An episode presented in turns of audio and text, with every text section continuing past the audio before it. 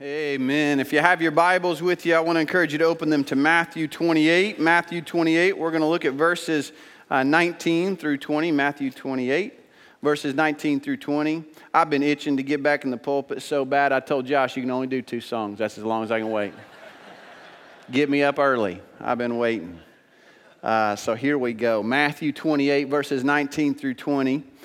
You know, here at Lenexa Baptist, we observe two ordinances the Lord's Supper and baptism, both these ordinances are incredibly powerful. They've been given to us by our Lord in His Word, and they picture the gospel. Both of them picture the gospel. The Lord's Supper is something that we're to do frequently. Here at Lenexa Baptist Church, we do it uh, once a month. Um, baptism is something that we're to do once at the point of salvation. Now, there's a vast array of opinions and beliefs about baptism. How should it be done? When, when should it be done? What's its relationship to salvation? And today I pray that we'd find some clarity on these questions because I know there's some of you that are in this room this morning and you're wondering, do I need to get baptized? And still others of you are wondering, is my baptism biblical? Is my baptism legitimate? And my goal as always is to point us to scripture because quite frankly, it doesn't really matter what I believe. Doesn't really matter what I think. It only matters what God has said. And I believe that God has spoken with great clarity on this issue of baptism. He's told us the answer to these questions. And so we're going to look to God's word. Let me just read this passage, we'll pray, and we'll work our way through it. Look there with me, Matthew 28, 19 through 20. Go therefore and make disciples of all the nations, baptizing them in the name of the Father, the Son, and the Holy Spirit, and teaching them to observe everything that I have commanded you. And lo, I'm with you always, even to the end of the age. Father, we ask that you would bless the study of your word this morning. God, we're grateful this morning that your word is eternal. The grass withers and the flowers fade, but the word of the Lord endures forever. We're grateful this morning that it's not only eternal, it's living and active. It penetrates hearts and souls and draws us to yourself. So, Lord, I pray this morning that your word would speak with clarity and draw all of us to obedience. We pray this in Jesus' name. Amen. You remember these words. Jesus has gathered his guys on the mountain there. He's giving them some final instructions before he ascends to the Father. And in these instructions, he really gives them then just one command. One command, the Great Commission. The one command is to go and make disciples. Make disciples, the one command. But involved in making disciples is two elements he says, The first thing I want you to do is I want you to baptize them. Make sure that they make a public confession of faith in me. And then, secondly, he says, Teach them to observe. Not teach them to know, but teach them to obey. And we could spend weeks talking about both these elements, but this morning I want us just to focus in on that one element of the Great Commission, which is baptism. And in these two verses, we find the number one reason for getting baptized we get baptized for, foremost because our Lord commanded it. It's a personal command from our Lord and Savior Jesus Christ. Christ, with no ambiguity whatsoever, declared that all those who seek to be his disciples are to be baptized. In fact, on the basis of these verses, this is the very first command that is given to you as a believer. Now, everyone will point out, or lots of people will point out, the, the thief on the cross as the exception to this. And, and since the, the thief on the cross, or the idea since the thief on the cross didn't get baptized, and we know Jesus said, Today you'll be with me in paradise, that, that since he didn't get baptized, I don't have to get baptized.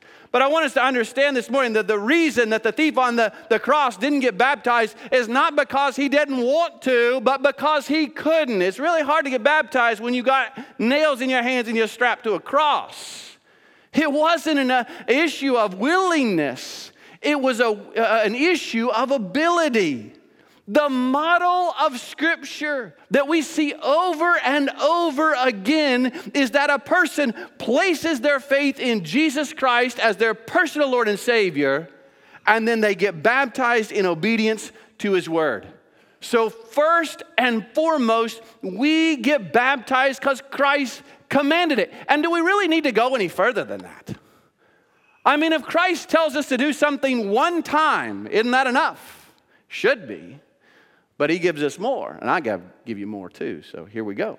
Not only is it a personal command from the Lord, it's a public confession. It's a public confession. The very first thing that Christ commands us to do with a new disciple is baptize. And here's the question that we've got to ask ourselves What is it about baptism that makes it so significant that the very first thing that Christ would command us to do is to be baptized? I mean, couldn't he have told us a whole lot of things to do? He could have given us a lot of other instructions, but he made it a point to tell us the very first thing that you ought to do is be baptized. What is it that makes this so significant? And I think in order to understand that question, we got to go back to uh, the context of, of first century Christianity. In first century Christianity, if you were baptized, you weren't baptized in a closed door church in a nice baptistry with warm water. No, you were baptized at a local watering hole, a river, a pool, or the city square. And you were baptized in, in public view for everyone to see. And please remember that Christianity at that point was not very popular. As you went forward and you identified with Christ in your baptism and you said, Jesus is Lord of my life, and you identified with Him, you could lose your, your business if you were a business owner. You could lose your job if you were an employee. You could lose your family. You could lose your friends. And a lot of people lost their life because they were willing to go forward and say, I love Jesus and I'm following him and I want to picture what he's done in my life. So, for you to go public with your faith and identify with Christ through baptism and declare Jesus is Lord, in that context was a serious matter. If you were a Christian in the, the first century, there were no casual Christians. If you went public and you were baptized, you were all in and committed to Christ. So, why did Jesus command that the very first thing I want you to do with a new disciple is baptize them? I believe because he wanted to know from the very outset are you really serious about following me? Are you really serious about following me? And are you willing to go public? Men, husbands, you got a wedding ring. What if you went home to your wife today and said, Hey, honey, we got these wedding ring deal, but you know what? This marriage deal is kind of a private, personal matter, and I really don't want the rest of the world to know. So when I go out in public, I'm gonna take it off, put it in my pocket, because I really don't want to identify with you out there. When we come home, I'll put it back on, because it's a private matter, it's a personal matter, but out there, I really don't want anybody to know. How's that going to go over in your home? Wouldn't go over well in mine. I don't know about yours. Why? Because this, this ring is an outward external symbol to the world that I'm committed to my wife. And I love her, and I don't care who knows. But I love my wife, and I'm committed to her. Baptism is you going public and saying to this world, I don't care who knows and I don't care what you do to me. I love Jesus and He saved me and I'm following Him. It's a public confession that He is Lord of your life. Remember this too Jesus went public for you. He died publicly for you. He didn't die in some corner of the world where no one could see. He died in public view publicly humiliated in a demonstration of his love for you as he bore your sins. The question in baptism is will you go public for him? You know, the, the, the reality is, for those of us in 21st century American Christianity, baptism is much more of a private celebration than it is a public confession. When we get baptized in a room full of people that love Jesus, it, it, it's actually a pretty easy deal in a room full of people who love Jesus and who will applaud you to get up and say, I love Jesus too. But it's a whole different deal to go out into that world and declare in an adverse world that does not like the things of God or Jesus and say, I love him. And I'm just going to tell you, if you have a hard time doing that in front of these people who love you and will applaud you, I have a hard time believing you're going to go out there and confess him in a world that hates him. And Jesus said, If you'll deny me before men, I'll deny you before my Father in heaven. Confess me before men, I'll confess you before my Father who is in heaven. The spirit of baptism is that I'm unashamed. I'm unashamed of the gospel of Jesus Christ, for it's the power of God into salvation for all who believe. The next question is it is a public confession, but then the question must be asked what are you confessing? What are you confessing in your baptism?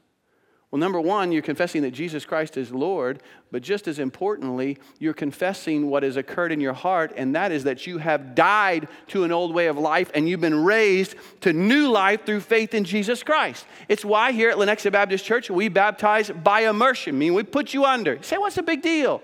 Well, first of all, just know this the word bab, uh, baptism, the Greek word's baptizo. We don't even translate in the Bible, it's just a transliteration. But the word literally means to put under, it means to immerse. But you just put that to the side and say that's not the biggest issue. The reason why we immerse is because in your baptism, you're picturing the gospel. And what happened to you when you became a Christian is not that you just got cleansed, but you died.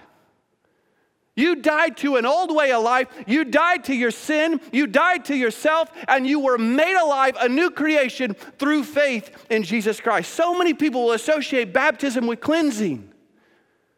Listen, every time baptism is mentioned in the New Testament, it's always associated with death to sin and new life to Christ. Paul said it this way in Romans 6 3, or do you not know that all of us who have been baptized into Christ Jesus have been baptized into his death? Therefore, we have been buried with him through baptism into death, so that as Christ was raised from the dead through the glory of the God the Father, we too might walk in newness of life. We take baptism by immersion incredibly seriously because we take the gospel seriously. And we want a person to know today as we baptize, every time we do it, we're making an evangelistic appeal. That this is what the gospel does. And we want you to know. We don't want to we don't want to pull the old bait and switch. We want to be honest with you that if you want to follow Jesus today, as he said in his word, you got to take up your cross, you got to deny yourself and follow him, meaning you got to be willing to die. Following Jesus is not just about adding a hobby to your life or getting a little cleaned up. No, it's you dying to your sin and being made alive through faith in Jesus Christ. It's a public confession. And finally, you need to know this morning it is to be done post conversion. It's to be done post conversion. Since baptism is an expression of what's already occurred in my heart through faith, it can only be experienced by believers. Said, said another way, if baptism is an expression of a, of a faith that you already have, then, then baptism is not something that a non believer can do. It's not something that an infant can do. Throughout the New, New Testament, we do not see one baptism, not one baptism of a person who has not already placed their faith in Jesus Christ. I want to be very clear to you this morning the idea of you being saved as an infant through the faith of another person, your parent, is not biblical. God doesn't have any spiritual grandchildren. Your parents' faith can't save you. Some of you may have walked an aisle as a child. You had no clue what you were doing. You made no real commitment to Christ. You got baptized. You got dunked in a pool, and it had no real significance in your life because you had no real faith. I want to be clear this morning God is not impressed with wet sinners.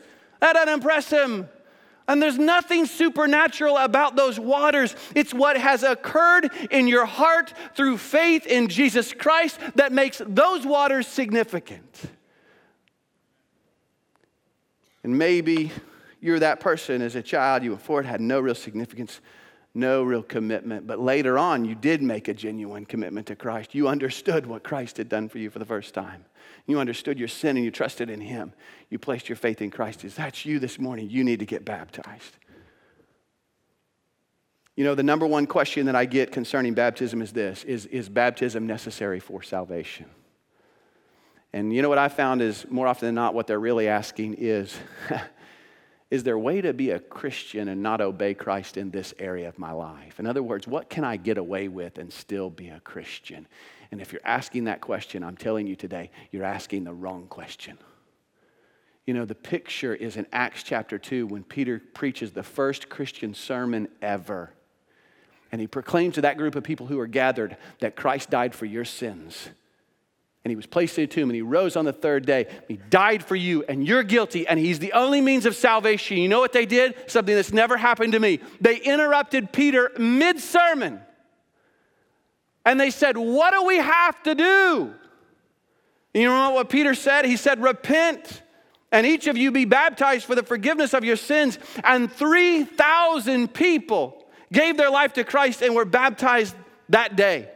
That is the attitude that we ought to have. That in light of my guilt, in light of my sin, in light of what Christ has done for me, the question is not what can I get away with, but what must I do? And Jesus says, Repent, turn from your sins, turn to me, and be baptized. Make a public confession of faith in Christ. So let's just get down to the brass tacks this morning. You're sitting there, you're saying, Do I need to get baptized? Well, maybe you were baptized as an infant and you had no real faith. In fact, you don't even remember that moment. Maybe it was really impactful in your parents' life, but you don't even remember that moment. And you've never been baptized in obedience to God's word to make a public confession, to go on record as a believer that I love Jesus and I don't care who knows. Can I tell you this morning, you need to get baptized. Maybe you were baptized as a child, the, the scenario I mentioned earlier, but it, it had no real meaning in your life. You made no real commitment. Maybe you were just following the crowd or going through the motions. But you weren't a true believer. You didn't really know Christ at that moment. You just got dunked in a pool. Can I tell you this morning? If you've come to a place of trusting in Christ as your personal Lord and Savior, you need to get baptized. Some of you got, got sprinkled. I'm here to tell you if salvation is about cleansing, then that'd be fine. But salvation, as we know it in Scripture, is not a cleansing, it is a death to sin and new life in Christ. And you need to get baptized today and declare what's occurred already in your heart that I died and I was made alive by the power of God that raised Christ from the dead. That same power has worked in my life to recreate me from the inside out, and you need to get baptized. And some of you still yet are here this morning and you've never trusted in Christ. You've never placed your faith in Him. Can I tell you this morning, I pray that you would know this morning that just like all of us, you're a sinner, regardless of what mama told you. All right? We're all sinners. We've all fallen short of the glory of God, and our only hope is Jesus Christ. And maybe this morning you're beginning to understand the depth of your own sin and the beauty of your Savior Jesus who died for you I'm challenging you this morning. Would you trust in Christ? Would you know the free gift of salvation by trusting in Him, repenting of your sins, and turning to Christ in faith? The salvation's available to you today. I'm challenging you to trust in Christ, and then you know what you need to do? You need to get baptized. And we're going to give you the opportunity to get baptized this morning, right now. We've given you the opportunity this morning, and we've taken away every excuse some of you, you're hearing this, you know you need to get baptized. You're beginning to experience what we call the conviction of the Holy Spirit, and you know what you need to do.